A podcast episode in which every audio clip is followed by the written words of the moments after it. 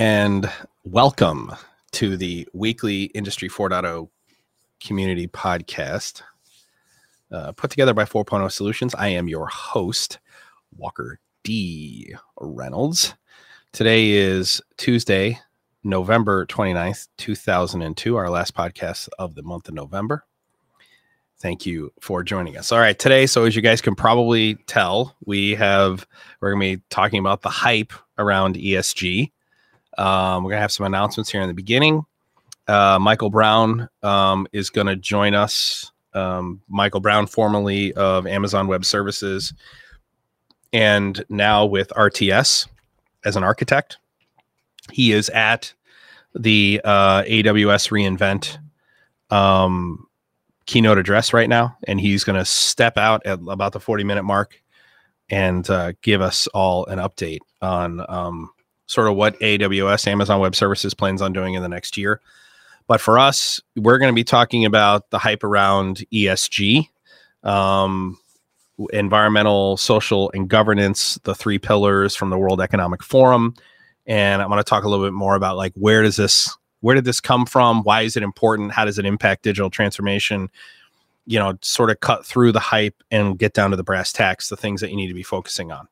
Um, but with that, I hope everybody had a happy Thanksgiving um, and is fully recovered. And um, I hope you took time out with your families to give thanks for that which you are blessed with. Uh, announcements for those of you in M E S Bootcamp Session six, our final development session, is this Saturday morning at eight thirty, this Saturday morning, twelve three. Um, we will be doing the last development session, which sort of ties everything together. Everyone will get to play with the M E S system, the manufacturing execution system that they built during the boot camp. Um, we are putting together the plans to launch the advanced course for M E S Bootcamp, which will take place right after the first of the year. Next week, Saturday, uh, December tenth, at eight thirty, we'll have about a two hour question and answer session for those in M E S Bootcamp to answer questions um, about the M E S system. I one of the things that I'm I'm kind of playing around with the idea is going um, opening up the Q and A to anybody who wants to attend. I have not proposed this to Cheryl or Josh or anyone else on the team yet, so they're probably hearing it for the very first time. But one of the things I I, I like to maybe open it up Saturday morning, the Q and A. So for those of you that aren't in the boot camp, you can kind of be there at least for the question and answer session. And maybe if you're you're weighing whether you should do the advanced course or take the beginning course, um, you might get the the questions um, answered that would make you the make you decide to take the plunge. Okay. Uh, if you are interested in that, please comment down below. As a reminder, I can't see the chat, the live chat. I expect our viewership will be a little lower today because of people might be watching the the live stream of the A W S reInvent. Um, but if you're on the live stream, you know, would you be int- you know, what do you think about the idea of doing that Q and A, opening it up to everybody um, next Saturday, December tenth? Mentorship is next Friday, December ninth at nine in the morning. In the last session, we covered namespaces, designing and building a data type. Uh, in this next session, we'll build that data type from scratch. Mastermind call Friday, December sixteenth at eight. So in our last session, we went over disruptive and transformative leadership, the second mountain, project example, the Amazon and service-based model, and E S G part one. We're going to be doing E S G part two in our next mastermind. This is sort of the introduction to the to the general community, those of you watching on LinkedIn, those of you watching on YouTube or listening on Apple Podcasts or any of the other podcast apps. Um, today is going to be our introduction into E S G. Um, all right, let's get right into it. So uh, the hype around E S G. Okay. And, I, and, you know, as, as is typical, I'm, I'm going to, I'm going to cut through all the bullshit and just tell you what it is I actually believe. All right. So let's start with, you know, what is E S G and the, where does this come from? So lately on LinkedIn, I've, I've been following threads on LinkedIn about, you know, wh- where, where should manufacturers be focused? Like what is the, there was a question that came up a couple of weeks ago. Hey, if overall equipment effectiveness, if O E E isn't the predominant K P I that manufacturers should be using for measuring the success of their digital initiative, what should they be using? And a lot of people were giving the answer E S G, right? In, in fact, Rick Bellotta gave the answer E S G, which I was, if I'm being honest, we were kind of surprised uh, that Rick gave thinks that E S G is really that valuable, because I know for me, for the people I talk to behind the scenes, the other business owners, the other players, they all think it's horseshit. They just think it's bullshit. They think it's a noble goal that is really just, you know, it's non-standardized. There's no eff- standardized effective way of measuring the environmental, social, or governance scores of organizations. Um, they think it's all, you know, it's hype. It's just meant, it, it's, it's open for abuse. It's open for interpretation. But uh, most importantly, it's not necessarily profitable for businesses. Um, it isn't going to be. And even if there are investors right now who are deciding where to put their money based on your purported E S G score, they will ultimately realize that the E S G score that they're using to decide whether or not to invest in a company is bullshit. And F T X is a really good example. F T X, the crypto company that just went under, you know, they had like a, a governance score of like fifty-eight out of one hundred, which was like twenty points higher than Exxon Mobil's.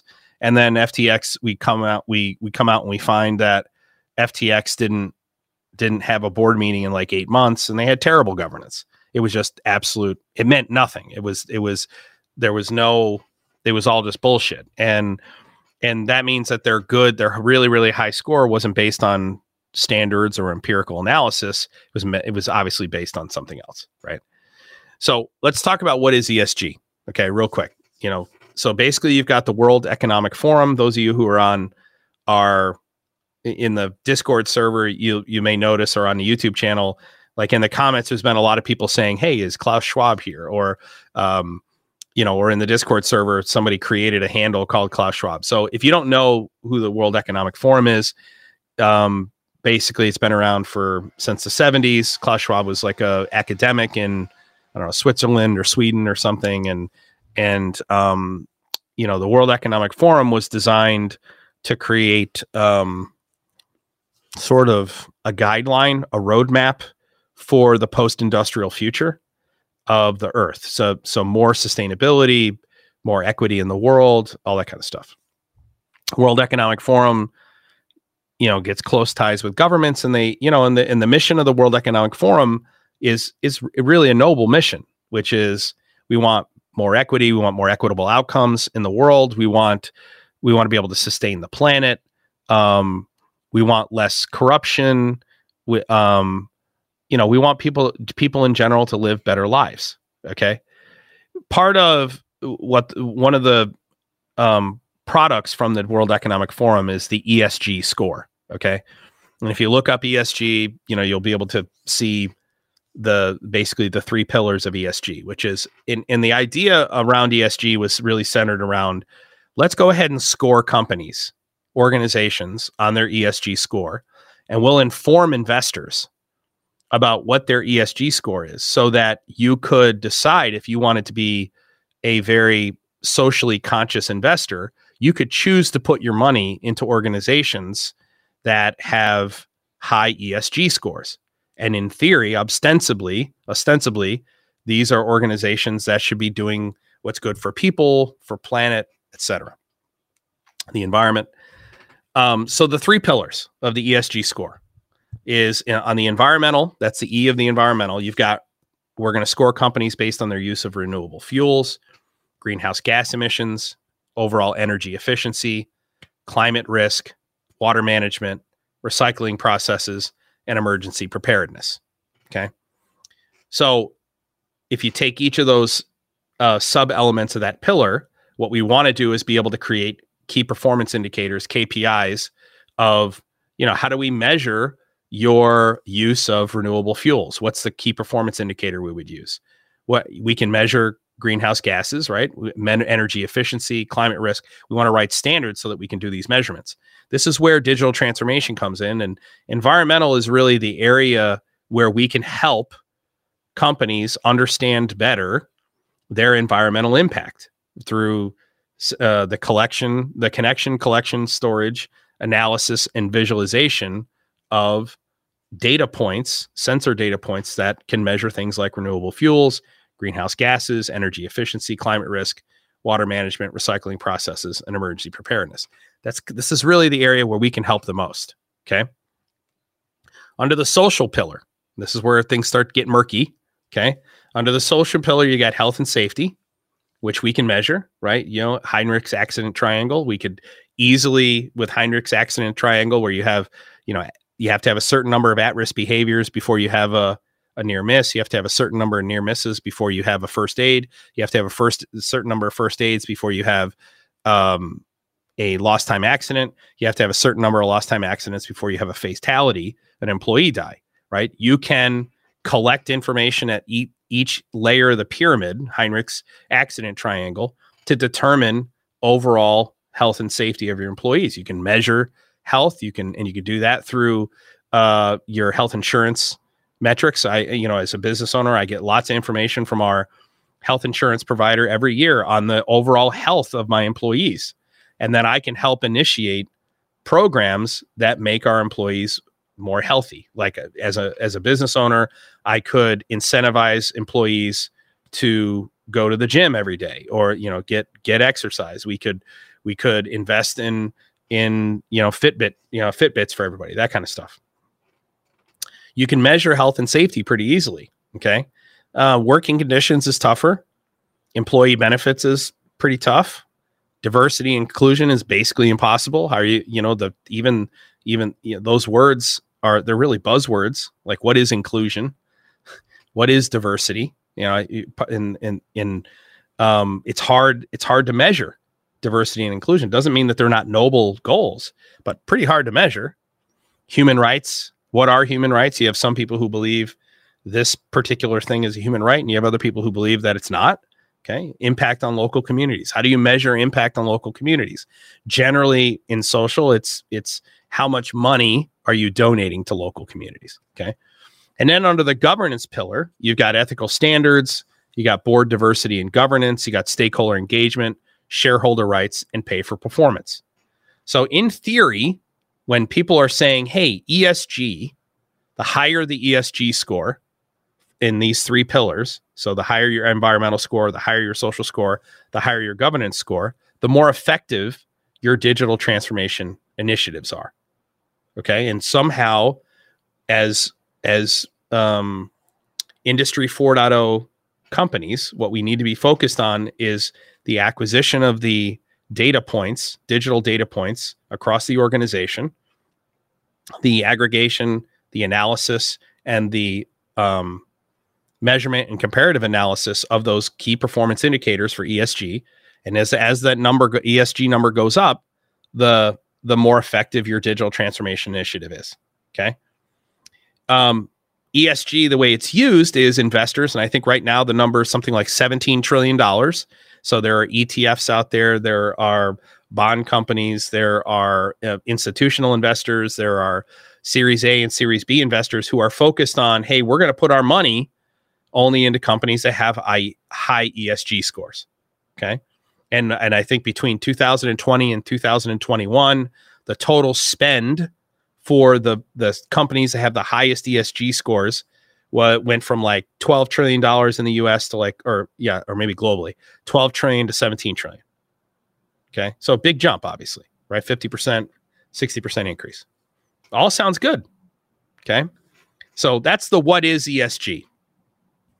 The pros of E S G is that in theory, we are, in, in theory, we are funneling money, private investors, institutional investors, commercial investors, right? They are funneling their money towards the companies that are, in theory, doing what's best for humanity.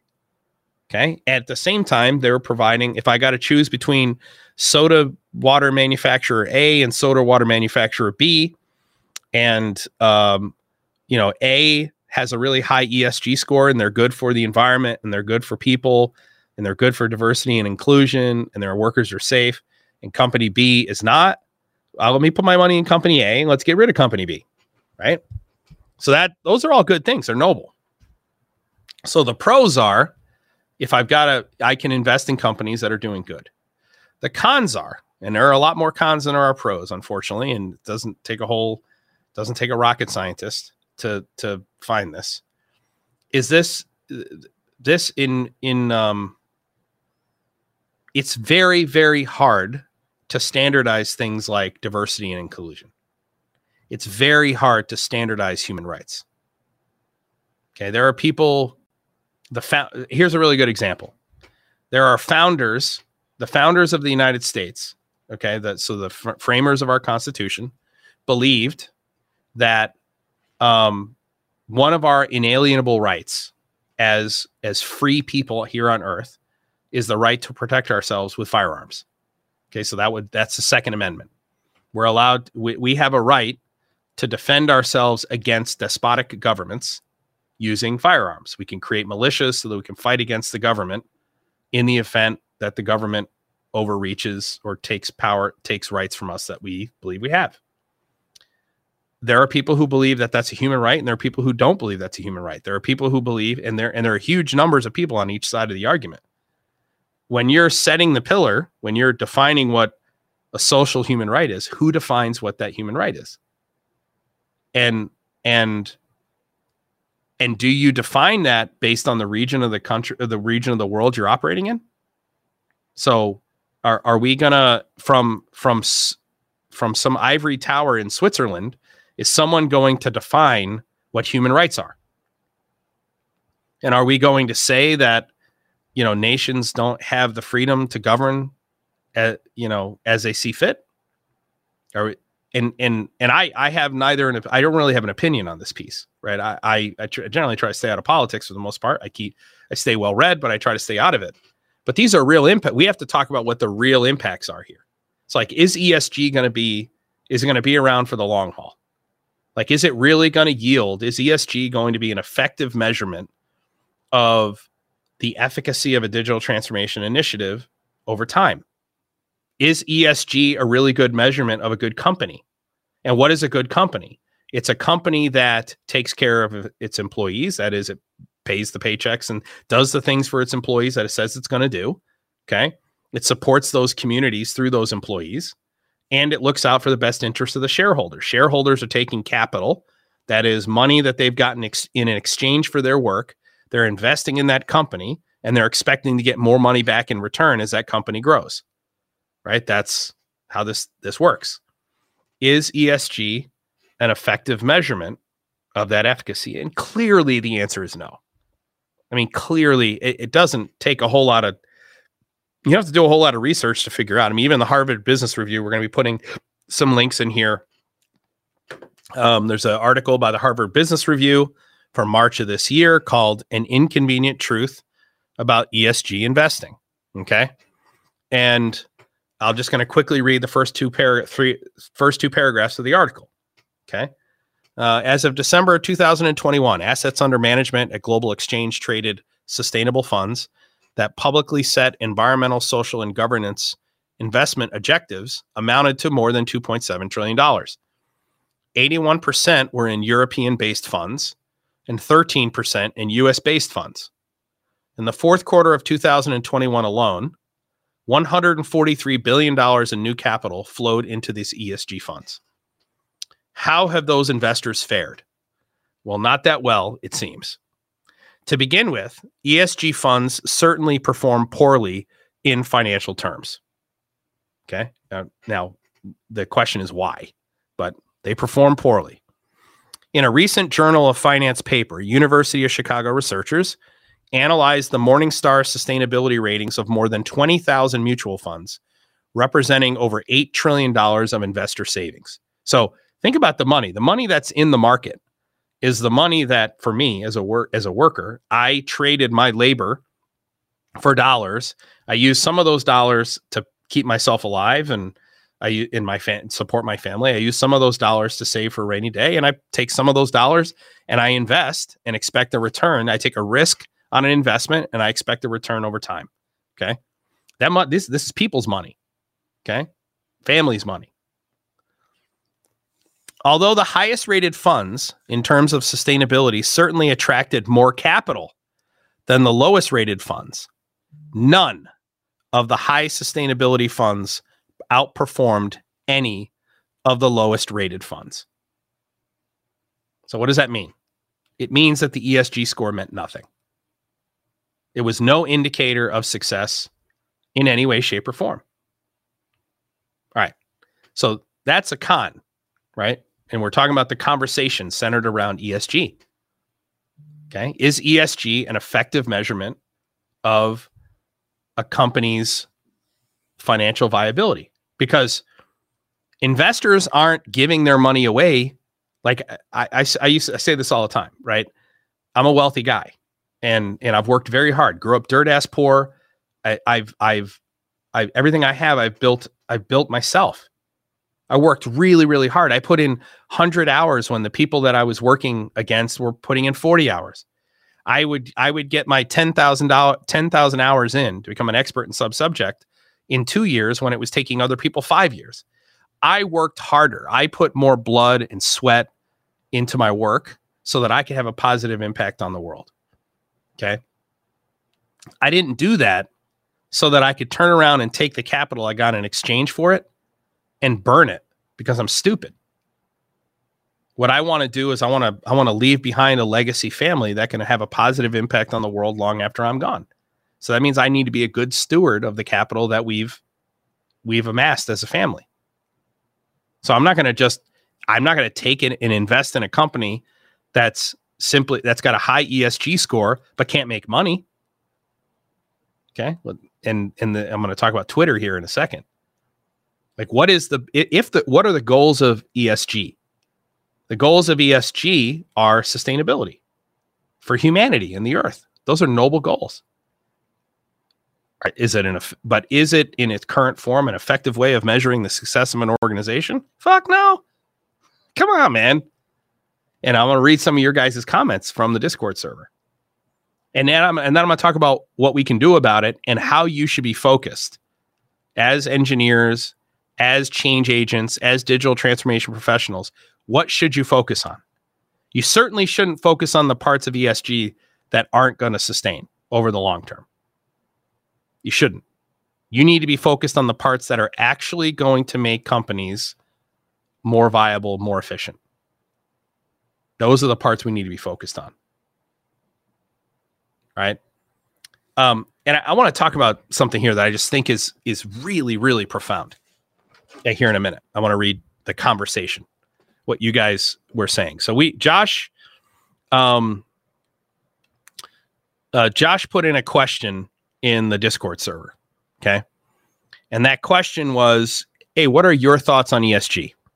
And here were some of your guys' comments. So Josh's question was, what are your thoughts on E S G? Is it something manufacturers should be focusing on? Why or why not? And if not, what should manufacturers focus on? Now let, I'll, I'll answer the question to start. Is E S G something manufacturers should be focusing on? Absolutely. But I think manufacturers should limit their focus to environmental and safety, which has been part of their issue. It been part of their focus as long as I've been in, in my career, twenty-three years, environmental and safety has been a part of every manufacturer I've ever worked at. I have, I, I've, I've seen some companies do a really good job at it, and I've seen companies do a shitty job. Okay. So clearly E S G should be a focus. Governance, I think, is really hard to measure, effective governance. And I think the market does a good job of, of measuring effective governance based on the success of the organization. Right. Um, you know, I think General Motors and, you know, I think there are really large industrial companies that have done a shitty job of governance for a very, very, very, very, very long time. General Motors is a perfect example. Okay. General Motors only exists because the U S government bailed them out. They haven't been run well, and they're still not being run well. Mary Barra is a terrible chief executive. Terrible. Terrible. Um, Elon Musk is an exceptional chief executive. Okay. Uh, exceptional. And in fact, Elon Musk has done more for sustainability of the human race and our planet than any human being who has ever lived in history. And anyone who disagrees with me, I want you to show me the person who's done more. Give me a name. Give me a name of a person who's done more, who's actually had a more positive impact on sustainability than Elon Musk. He's brought internet to the entire world. He, he he launches rockets for one one hundredth the cost, or it, and Hayden might kill me here, my son. Maybe it's one one thousandth the cost that NASA did. Okay, he re, he safely returns rockets to the Earth. His goal is to make the human species interplanetary, move a big chunk of our population somewhere else so that we can ease the strain that we put on the planet now. Yet, if you were to look at Tesla, or you look at Elon Musk's company in terms of their E S G scores, they're not that great. And there's some, there's something wrong with the people who are doing the scoring. They're they're either the metrics are wrong, the calculation of the K P I is wrong, because I mean, you this is the ultimate gaslighting. If people are telling you, hey, that that F T X or Exxon Mobil is a more socially conscious company than Tesla. Tesla's not even in the S and P five hundred for E S, E S G stocks anymore, right? They dropped out. I mean, I don't know if they're back, but they did drop out. And for what? I mean, it was, it's good for the local community. It's good for me. It's good for the environment.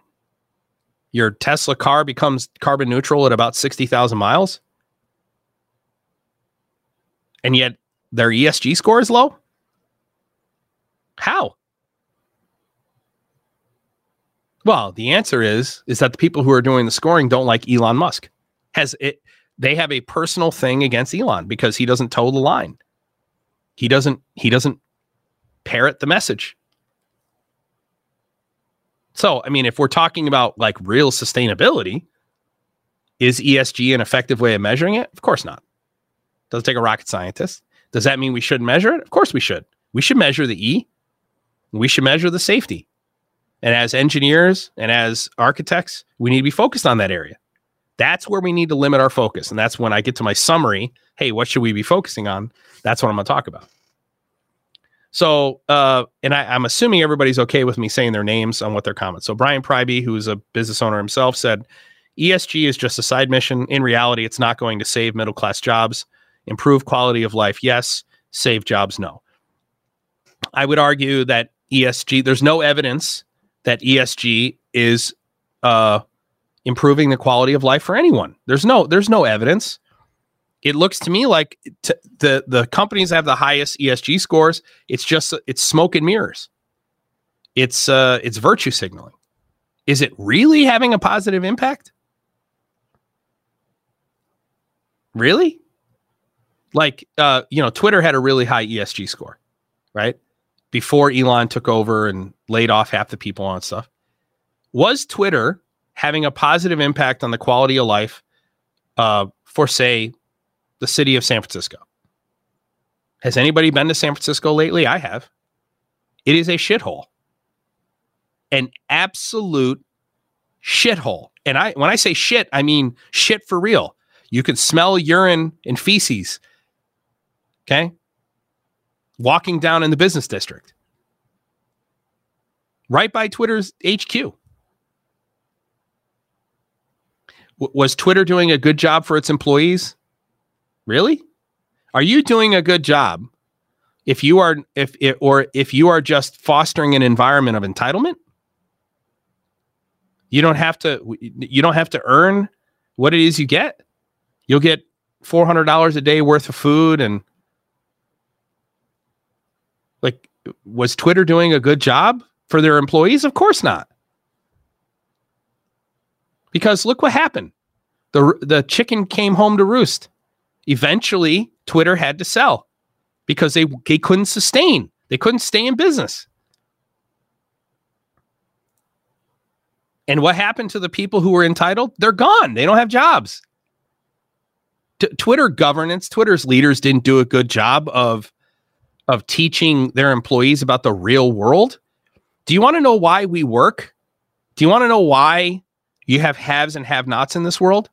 It's because there isn't enough resources to go around on the earth. It's real basic math. No one ever sits down and puts the numbers on a whiteboard. But I mean, I know I was stunned when I was in college in the nineties studying sociology and I saw the numbers. Hey, I just went and took the global G D P and divided it by the population, which was like in the high six billions at the time. And I was like, oh my God, if we if we divided total productivity across all the people on the planet, it's basically twelve thousand dollars a year in productivity. So in, in theory, without, without any energy loss, you know, you could basically divvy up twelve thousand dollars a year worth of resources across the entire planet. Now, once you take away the incentive to create those resources, that number drops, splits in half. So then you have everybody on Earth is living on six thousand dollars, and every, you have mass starvation. The best way to create equity, to create good societies, the best way for us to sustain the, the, the environment is to create the financial incentive to do so. Right now, E S G is not creating that financial incentive because even uh, under the Harvard Business Review's own analysis, and anybody can go do this themselves, and we're going to share the links to all this stuff, that those investments, the highest rated E S G companies aren't outperforming the lowest rated financially. So what does that mean? It means that initial um, round of investors in the very beginning who are shoveling their money into high E S G scores are going to lose their money. And they won't have more capital to reinvest in more high E S G companies. So you, what you're going to see is a big surge in the beginning. And then unless those companies start becoming more and more sustainable, more profitable, that all that cash will get burned. It's just going to drop off a cliff, just like with the tech bubble. It took two decades. I don't think that E S G investment will even take that long. So companies have to become more viable in the market. You have to tie E S G to viability, not just tie E S G to whether or not someone's going to invest in you. Because guess what? Investors will eventually realize that the E S G investment's a bad investment, and I'm going to invest in the companies that give me the best terms. They're going to go right, the, the best returns. I'm going to go back to Warren Buffett, the Warren Buffett strategy, best leadership, best business model, and play the long game. So what do you guys think? So Tomas said companies that find E S G today as a byproduct or a side mission are equally short-sighted as though or as are those companies that believe they don't need to digitally transform. I agree. E S G is important. What I'm saying is, is that the the implementation of E S G as we see it today is flawed, horribly flawed, and we have to help fix it. Um, Jeff Rankinen, just like a human-generated O E E is pencil-whipped and useless, a human-generated E S G will be pencil-whipped and useless. Agreed, Jeff, one thousand percent. Why is Tesla's E S G score less than Exxon Mobil's E S G score, for example? How does that make any sense? How did that even pass the sniff test? How did the person who did those scores for Exxon and Tesla and put them next to each other, how could either of those companies go, yeah, that passes the sniff test. This makes total sense. E Tesla's low E S G score is simply a function of th the elites who control the scoring of E S G having a vendetta against Elon Musk because he doesn't toe the line. And by the way, that's the that's the problem with centralized global control, obviously. All components of the E S G score need to be machine generated and the algorithm made public for an E S G score to be meaningful, one hundred percent. This is a great opportunity for principled automation experts to take a stand to make sure E S G scores are calculated without bias, okay? Or, and if they are calculated with bias, they are peer-reviewed and adjusted. Um, Harshal had a really good um, comment. It's long, but I'm going to go ahead and read it. And then we'll we'll do the, the straight skinny, and then Michael Brown will join us. I'll, I'll have a call to action, and then we'll bring in Michael Brown. So Harshal said that E S G in a nutshell is a great concept. In my experience with large corporations, venture capital firms, private equity, and many startups in the renewable energy space, I have often come across greedy businesses who fund them by trying to greenwash, obtaining or buying their credentials from firms like B Corp, P W C, and other McKinsey-type firms that are part of the problem in developing these fancy stories for their clients' metrics, when we need to question their vested interests. E S G could be enhanced by simplicity, forcing firms to declare their energy usage and to prove where it came from. However, how do we validate this claim? That's the gray area for most firms to breed upon to greenwash. However, we have come across so many firms that have declined to declare any of their energy usage information in the name of G D P R, their data protection, which is protected in the United Kingdom. We are trying to develop a hydrogen fuel cell, a renewable energy product. And during the COVID pandemic, we saw in the last couple of years that oil and gas giants published more than one hundred articles a week to season our brains to convince blue hydrogen, which is derived from fossil fuels, is the best option. We all thought the time had arrived, but since I've been attending conferences and live shows of hydrogen technologies, the real progress is minuscule. I hope we will find ways to go beyond one point five temperature C global warming.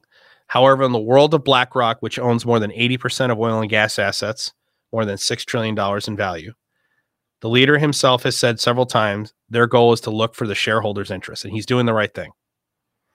Hence, E S G is good, but most successful firms use it to their advantage by misleading us that they are our saviors. All companies are using it to their advantage, not most. By the way, you'd be doing you're doing your shareholders a disinterest. Uh, uh, uh, um, you're going against the best interest of your shareholders if you waste their money. Okay. Sustainability, right? Sustainability is profitable if done right. My argument with E S G right now is that the current approaches, when people say E S G is the best way to measure the efficacy of digital transformation, I'm going to argue you're wrong. I think, I think that we can effectively use, incorporate the elements of the environmental pillar of E S G to effectively measure the efficacy of digital transformation. Why? Because that is a concurrent indicator of progress. The, the, the measurements in energy or in iron environment, those are concurrent indicators. So that is, if my renewable fuel use goes up, my greenhouse gas emissions go down, my energy efficiency goes up, my climate risk goes down, my water management goes down, is, is a high management score, low use score. I have really effective recycling processes and I'm prepared for an emergency. If I'm, if I'm, if I did something in the last three months to improve the organization, I'm going to see those scores improve right now. Okay. However, and by the way, those can all be done empirically and, and based on a standard. Social and governance, so much outside of the health and safety component of the social pillar, is open to interpretation and is a function of your worldview. So whether or not you are diverse or inclusive is a function of your worldview. There are people who believe you can include by ex include some by excluding others, and that that means that you could have a high inclusion score. So there are people who believe that if you say, hey, if you're a white person, if you're a white male, you can't apply for this job. And because I hire someone who's not a white male in that job, that's a high inclusion score. There are people who don't agree with that. There are people who say, well, no, what you did was you excluded. And that what real inclusion is, is leveling the playing field and giving everyone a fair opportunity to be included. The point is, it's an abstraction. It's open to interpretation. And right, and and if you look at the maturity of societies, civilizations across the world, they're not at all the same maturity level. So you're not going to see wide adoption of these the social pillar.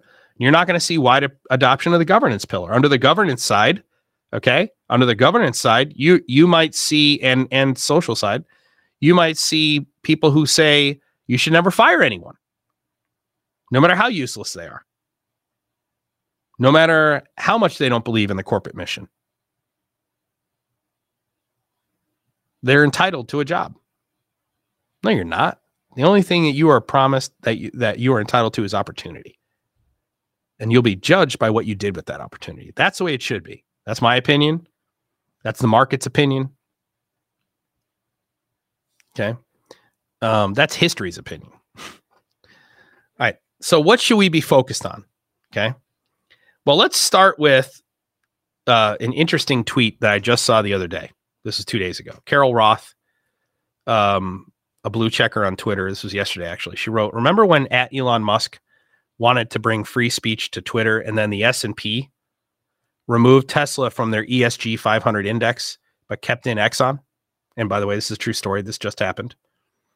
She said, E S G is business social credit, and it's a means to control capital, to keep business people in line with the narrative and ultimately control you. Now, I don't know if I agree with that piece, but I do believe it is suspect when the S and P removes Tesla from their E S G five hundred index, but Exxon Mobil's in there. How could Exxon Mobil possibly be in the E S G five hundred index? They still haven't built their own, their first carbon neutral refinery. Okay, and I'm, and I'm not against Exxon Mobil here. I believe the market will take care of the greenhouse issue. Okay, the, the, as soon as soon as solar is cheaper than fossil fuel, and it will become, because it's a it's only a matter of time. Fossil fuels will be depleted to the point where the supply is so low and the demand is so high, the demand will shift to a a, a greenhouse or a, a green energy, which I which is already happening in my communities. Okay, the the explosion in Tesla usage. I my my energy consumption, how much I had to pay to charge my Tesla, costs a lot less than what it costs to put diesel fuel in my pickup truck. And my Tesla car is way more awesome. I get all these software updates, just gets better and better and better. But that's the market handling it. You know what Elon Musk's response was to Carol Ross' tweet there? E S G is the devil. So when the man, when the guy who's done more for sustainability on Earth than any other person, any other human being who has ever lived in all of human history, and I, I challenge you to give me an example of the person who's done more. He wants to make human species interplanetary to re reduce the, the load on the planet and, and to make us, allow us to survive once the sun burns out in five billion years. He's the first person. You ever, have you ever watched the movie Who Killed the Electric Car? How did he make Tesla possible? How did he make Tesla successful when the big three automakers, G M, Chrysler, and Ford, had the ability to basically shut anyone down? They basically had the U S government in their back pocket. How was it he was able to do that? And he made it possible. And all, and don't think for a second that Volkswagen and Hyundai and General Motors and Ford, who have done a shitty job with their E V market, by the way, I think Volkswagen and Hyundai have done a phenomenal job on the electric side, but I think Ford and General Motors have done a terrible job, really terrible job. All you do is drive the Ford F one fifty Lightning to, to see my point. Go ahead and tow something with it. Sandy Monroe will tell you the same thing, who we've had here on the podcast. Tesla is the reason that all these other companies have followed suit. And yet they were dropped out of the E S G five hundred index by S and P. How's that objective? So what's the skinny? Okay, what should you be focusing on? We'll bring Michael in. Josh, Michael is on the call, right? Yes, he is. Give me give me sixty seconds to button it up, and we'll bring Michael in, and he'll tell us about A W S reInvent. Um, we our focus needs to be in our industry, okay, and in this community, we need to focus on the environmental pillar. Okay, first thing we need to do is we need to start by connecting, collecting, storing, and analyzing data across these subtopics of renewable fuels. How many, what renewable fuels are you using and how much? And at the same time, you need to be measuring which fossil fuels are you using and how much, so that we can do a ratio. Okay. Energy efficiency. If you're an engineer and you're speccing new equipment, you need to spec in the ability to track energy efficiency of that, uh, of that piece of equipment from the O E M. That is electricity, water, et cetera.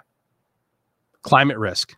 That's an abstraction that happens at a much higher level. If we're collecting this data on energy efficiency, greenhouse gases, and renewable fuels across at L one and L two in these plants, then at L three and L four, we can calculate our climate risk, that the negative impact we're having on the climate. Same thing with water management, recycling processes, and emergency preparedness. Our focus needs to be on the environmental side, and incorporate in the health and safety K P Is in the social pillar. Ignore everything else. Here's why. The social and governance components are still open for debate. They're going to continue to change. They're, as, as societies, as our societies uh, mature, they, the what, how we define safe working conditions, employee benefits, what diversity and conclusion is, human rights, and impact on local communities is going to change at the speed of light. And, and, and, and, and they're going to change year over year, because right now investors are losing money on their E S G investments. The high E S G companies are not outperforming the low E S G, E S G companies. And at the end of the day, there aren't enough resources to go around. Therefore, people are going to focus their resources on where those resources compound. All right. Please leave your comments below on this specific ju- subject. We're going to be talking about E S G again in Mastermind, our next Mastermind session. But with that, I want to bring in Michael Brown, who is at the A W S reInvent show. Hey, how's it going, Michael? Man, doing just great. How are you guys doing? Uh, awesome, bro. Hey, I really, I really appreciate you joining us. So, do you, you want to? I'm just gonna, I'm gonna go ahead and just turn it over to you. What are your thoughts? You know, where are you? Why are you there? What are your thoughts? And what should our community be aware of in terms of any of the big announcements coming out of the keynote at A W S reInvent here just in the last hour? Sure. So um, I'm actually sitting out here. We have the uh, the A W S Industries uh, like lounge and tent here. So inside of here is like all kinds of demonstrations. We got robotics. There's some sort of E V car over here, and it's everything from manufacturing to energy to five G. Like there's an entire like demo area here for for industry. And this is at reInvent. This is an I T conference.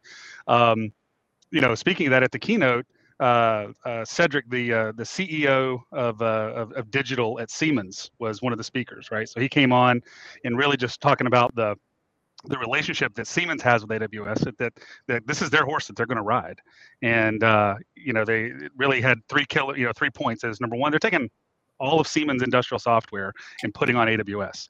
They want to make it so that it's not just the Fortune five hundred or the Fortune two fifty that can afford um you know the, these these high-end applications. They want to put it on A W S and make it so that startups, small businesses can use the same software. Um they're really looking for, you know, something that's, you know, near and dear to all of our heart is, you know, unleashing the data. He, he made a statement. I was going to go look it up. He said an average, you know, mid-sized factory creates twenty-two hundred terabytes of data a month. Like it's in the machines though. It's just sitting in the machines. Like if you think about everything that's happening and it just, the data just sits there, it's like, that's where, that's where they're coming from. So twenty-two hundred terabytes a month, and it just, nobody uses any of it, right? Yep. They want to figure out how to be able to get that out, do things with it, obviously with Siemens, right? And then um, uh, third is just, you know, being able to make it, uh, being able to scale with things like Mendix, right? That was their product. So he, that was his three points is, you know, being able to develop, you know, uh, applications quickly, being able to get access to the data, and, and making the software available on A W S. So again, remember, I T conference, the C E O of, of Siemens Digital was here speaking at it. So, you know, these are the types of things that you got to look at. Did we have any, um, did we have any manufacturing specific announcements? No, we didn't see any new things. Now that it still could come uh, either tomorrow or Thursday. There's two more, you know, smaller keynotes, if you will. Um, So we still might get some, you know, something around TwinMaker, IoT, something like that, some sort of, you know, new capabilities. We might see that. But what we have is, uh, you know, the, the actual keynote itself is, last night it started with uh, uh, Peter DeSantis, the V P of Cloud Computing. He was talking about new instance types. When we talk about data and the scale of data, dude, if you've heard me speak, sometimes I'll make this flippant comment. Um, that, you know, A W S doesn't use T C P. They provide it to the users for convenience. Um, they've now formalized that thing. It's called S R D. It's a protocol. And that protocol is so far superior. It, it allows them to go from a, like a T three instance to doing five gig on a single stream of throughput to twenty-five gig on a single stream of throughput using just protocol, just changing that. So they're, they're, they're, they're starting to adopt that across. And so now your high-end instances are get two hundred gigabit in the cloud of network connectivity. It starts getting ridiculous, right? Wait, and this then, is na- this is native to the A W S infrastructure. You're saying? That's wow. Right. Yeah, it's a it's oh, a, basically they took this protocol S R D, and it they use it instead of T C P on the underlying capability. And it uh, what it is, it's multi. It so it, it you know what T C P does, a single path, and it does it really fast. But if if something ends up in the wrong place, if it ends up in the wrong order, you know, on the other side, T C P retransmits. S R D don't care. It just sends it all. You use any path that you want as fast as you can. When it gets to the other side, we'll take care of it. And um, it just increases reliability and throughput like like ridiculous. Well, so I, I didn't. Something... I knew that I knew S R D was more efficient than T C P, but I didn't know it was at that scale. I mean, that's a yeah. that's a huge exponential scale up. Yeah. Wow! Holy so, crap! Yeah, they just kind of he just that was that was that was what they threw in last night, and so then. Um, Uh, so Pesky today was talking about, so it's really around, you know, they, they started out with uh, sustainability, you know, talking about your E S G, you know, they've moved their timeline forward. They're going to be um, uh, energy neutral by twenty twenty-five, right? They're eighty-five percent there today. So all of the huge data centers across all, all of the buildings, it includes the buildings, it includes where we work, where the uh, Amazon people work, all the data centers, energy, energy neutral, uh, Uh, renewable energy twenty twenty-five, and then water positive, so you know not consuming any water whatsoever, actually giving water back by twenty thirty. So I started out with that. It's pretty cool. And then um, they went to data, so they they put some things around. Now this is important when we start talking about tying the U N S into the data lake. They put together some uh, some some capabilities around the the multiple areas of, of data transformation, being able to ingest the data, being able to um, E T L the data, right? They, somebody made the statement, or a, uh, one a customer made the statement on the screen. E T L is a, a uh, actually I wrote it down. I want to make sure I get it right. It was hysterical because I felt the exact same way. Uh, a thankless, unsustainable black hole, like traditional E T L, because yeah. it's it's all you know one line, and and you in uh, and if the customer consumer asks for something different, you have to go change it in fifteen places, right? Right. So you know he he announced this idea of a zero E T L future. Right. So, you know, it's kind of nuanced, but when you really start thinking about the use cases, there's now an Aurora Redshift zero E T L integration. So you can be in, ingesting data into Aurora coming from a, a traditional pipeline or data sitting in Aurora on top of a thing. That's going to be MySQL and Postgres.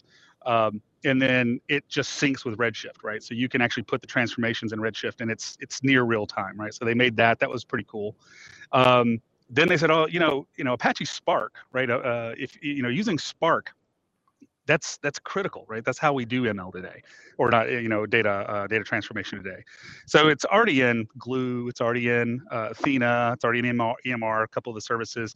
Um, they're going, okay, well now it's in Redshift. You can just run uh, Apache jobs in Redshift. So that, again, it's, I'm not having to move data to do that. Um, the next one was, all right, this was a pretty big one. Right now today, so I, I've, you know, the, the job this year, I've been building a lot of data lakes for customers and managing that and managing that tedious data pipeline, right? Building those things out. Um, one of the hardest things is, okay, I need an interface, right? I need to, like, I need to be able to manage the data catalog. You know, I, I, I didn't get to catch it, but you were talking about uh, M D M on the plant floor. I've been preaching that forever, right?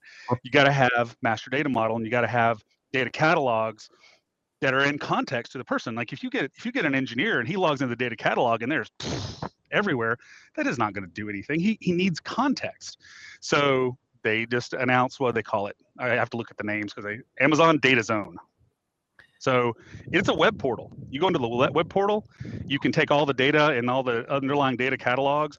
You can put your taxonomy around it. You can put your organization, like you can make it hierarchical, who can access what.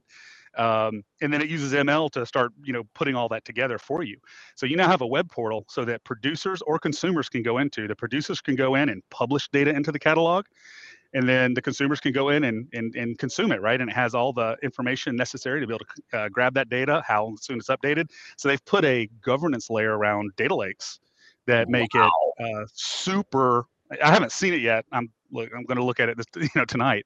Um, yeah, I'm they, looking at yeah. the press release. I'm looking at the press release right now uh, from today. It's literally yeah. it came out thirty minutes ago uh, on Business Wire. So Berkshire just announced it, and wow. So I would say, based on everything, that's the biggest announcement. Uh, so that's far. a big. Yeah, that's the biggest announcement so far, for sure. Uh, holy crap. Uh, that yeah. is something that Microsoft's got to be freaking out now. I mean, Azure's got to be, uh, because nothing like that exists on the Azure portal. Um, and I don't know yeah, I mean, if, architecturally speaking, that's something they're going to be able to pull off uh, without well, and- fundamental changes. Yeah, that, I mean, and you're seeing that, and and and and in my new role, like I, I work in Azure, right? So I'm I'm I'm studying for my Azure exam, so I can't, I'm not all A W S all the time anymore. But it, it, that's exactly right. I, I think there's architectural, like fundamental infrastructure capabilities that Amazon has invested in over a long period of time that other companies simply can't do now because they haven't been investing in doing that. Like this Nitro platform, they're up to version five now. This thing's insane, right? It's it's a hypervisor in a chip. It's not software hypervisor, it's a hypervisor and chip. And it enables them to do some things that just you just can't do using traditional software approach. Um, oh, and I, I also think Amazon, I also think Amazon's pure commitment to uh, service-based architecture with yeah. workflow, that yeah. they're pu the pure, the, the one hundred percent commitment to service-based with workflow development has made that has laid all the foundation for interoperability at scale within the A W S infrastructure, which makes something like A W S Data Zone or Amazon Data Zone, I think they're calling it, right? Data Zone possible, yeah. right? You just yeah. put the put the hat on top of everything, and now you've got yeah. you have a view into your data. Uh, yeah. That's that's a huge. I would say anybody who's watching. Definitely the biggest announcement is this Data Zone announcement, for sure. Yep. And then he followed up that, like he just kind of capped it with, you know, so QuickSight is their B I tool, right? It's Amazon's B I tool. And it's it's been pretty decent. They've, they've added like eighty features to it this year alone, right? They keep adding to it. It's got a, but the but the coolest thing is to get this thing called QuickSight Q for questions. So you can ask it natural language questions. So you pull your data in, whatever it is, sales, production, quality, whatever. You can say, hey, what are my top ten defects over the last two months versus top ten defects over the last year, right? You can ask it questions like that and it will generate like a charts and graphs and like it builds a dashboard for you based on your questions. Um, so they added to that. So it, it already does that today. So what they turned on today is forecasting. So you can say, what is my quality based on the current data over the next twenty-four hours, next thirty days, something like that. So it starts doing um, predictive natural language, you know, in QuickSight. That is awesome. Um, yeah, that was pretty slick. And then they switched over to security, and going back to your thing about the interoperability. So Amazon and a whole bunch of other security companies created what's called the Open Cybersecurity Schema Framework. I had no idea until they announced it. Apparently it's already been in place. But talking about all the security platforms, this is this is important to us as well. Uh, all the security platforms, they spit out logs, right? I don't care, you know, Rapid seven, Cisco, whatever else. They split out these logs, and they're all in different formats. They're all in their yep. own formats. Yep. And trying to parse the schema and pull it all together, it becomes insane. So uh, last year, the O S, the O C S F was put together, and it has all of the the big players in it. And so uh, the, the next thing is they basically wrapped up a data lake for security. It's Amazon Security Data Lake. And it integrates with all of the, you know, the big players, uh, all the Amazon services, and pumps data. Like it's a click button and you set it up and you give it the infrastructure and it just starts dumping security data and helping you. Now you can query, you know, uh, how many how many login attempts have been, ha you know, on my routers, you know, corporate wide, you know, how many failed login attempts, how many routers are this? Like you can start asking questions through Athena or other third parties uh, like Splunk to be able to pull that data out. And so they're they're just putting some framework and some solutioning, which is new, kind of something new that, you know, Amazon builds building blocks, right? We're actually starting to see they're coming up in the solution stack, making it more accessible. And uh, what I would hallucinate, is, you know, tomorrow is the M L day. Like there'll be a lot of M L and data tomorrow. And then uh, Werner, the C T O, he's all over the place. It's awful, always serverless or dev or something like that on Thursday. Uh, we're probably going to see some more solution approaches, in my opinion. Awesome. All right. So, hey, brother, I appreciate you joining. So for those of you watching, everybody should know Michael Brown from the community, but Uh, real quick, you know, he used to be a solutions architect with Amazon Web Services. He's now the director of architecture and innovation at R T S, which is Resolve Technical Services, which is an M S C P based here in Dallas. Michael and I have worked together a bunch of times. We're actually meeting with a client here shortly to go over A W S infrastructure. Um, I would just real quick, Michael leads RTS's architecture and innovation practices, by, and they serve their customers by providing advisory services, professional services, and managed services in the following areas: cloud, E R P, security, IoT edge, enterprise software and automation, R P A. We will include Michael's contact info in the description if you want to get a hold of him. at R T S, and also you can find him in the Discord server. I think it's your it's Michael Brown is your name in the Discord server, right? Um, yeah. Michael, brother, I appreciate you joining us, man. Uh, looking forward to working with you again here shortly, and uh, be safe. Thanks, everybody. Thanks, Michael. All right, so and with that, uh, I uh, that was a special treat. My, uh, Josh, I want to thank Josh for. And Cheryl for putting that together. They're the ones that reach out to Michael to get him to give his his uh, his take on uh, A W S reInvent. Hey, Josh, are there any um, any questions I need to answer before we we get off here? I want I wanted to say one one thing real quick. The the two thousand um, petabytes or whatever it was that they or you know a day that are on the plant floor. That announcement there, that's that's actually a big increase from like sixteen hundred. Which is what I was, uh, the last number I saw was sixteen hundred a day. Uh, and so that means that w what that tells me is that the amount of data that's on the plant floor has is con just continuing to grow at an exponential rate, and we're not necessarily unlocking it. So, um, Josh, any questions I need to, I need to answer here? Uh, could that replace M Q T T? Oh, uh, so uh, the S R D protocol. So, the answer is, uh, I I would say possibly. Well, I wouldn't say. What I would think of S R D as on top of M Q T T, so I don't see it replacing, but I see it augmenting M Q T T, at least in the short term. What I'm going to do is actually uh, take a look at the new spec for S R D, because now that A W S is fully S R D and no T C P whatsoever. Um, And and I'll I'll give my thoughts on it in the next mastermind session. Uh, Annabelle, a problem with E S G that I see is that heaven's angels are needed to administer this and apply it fairly.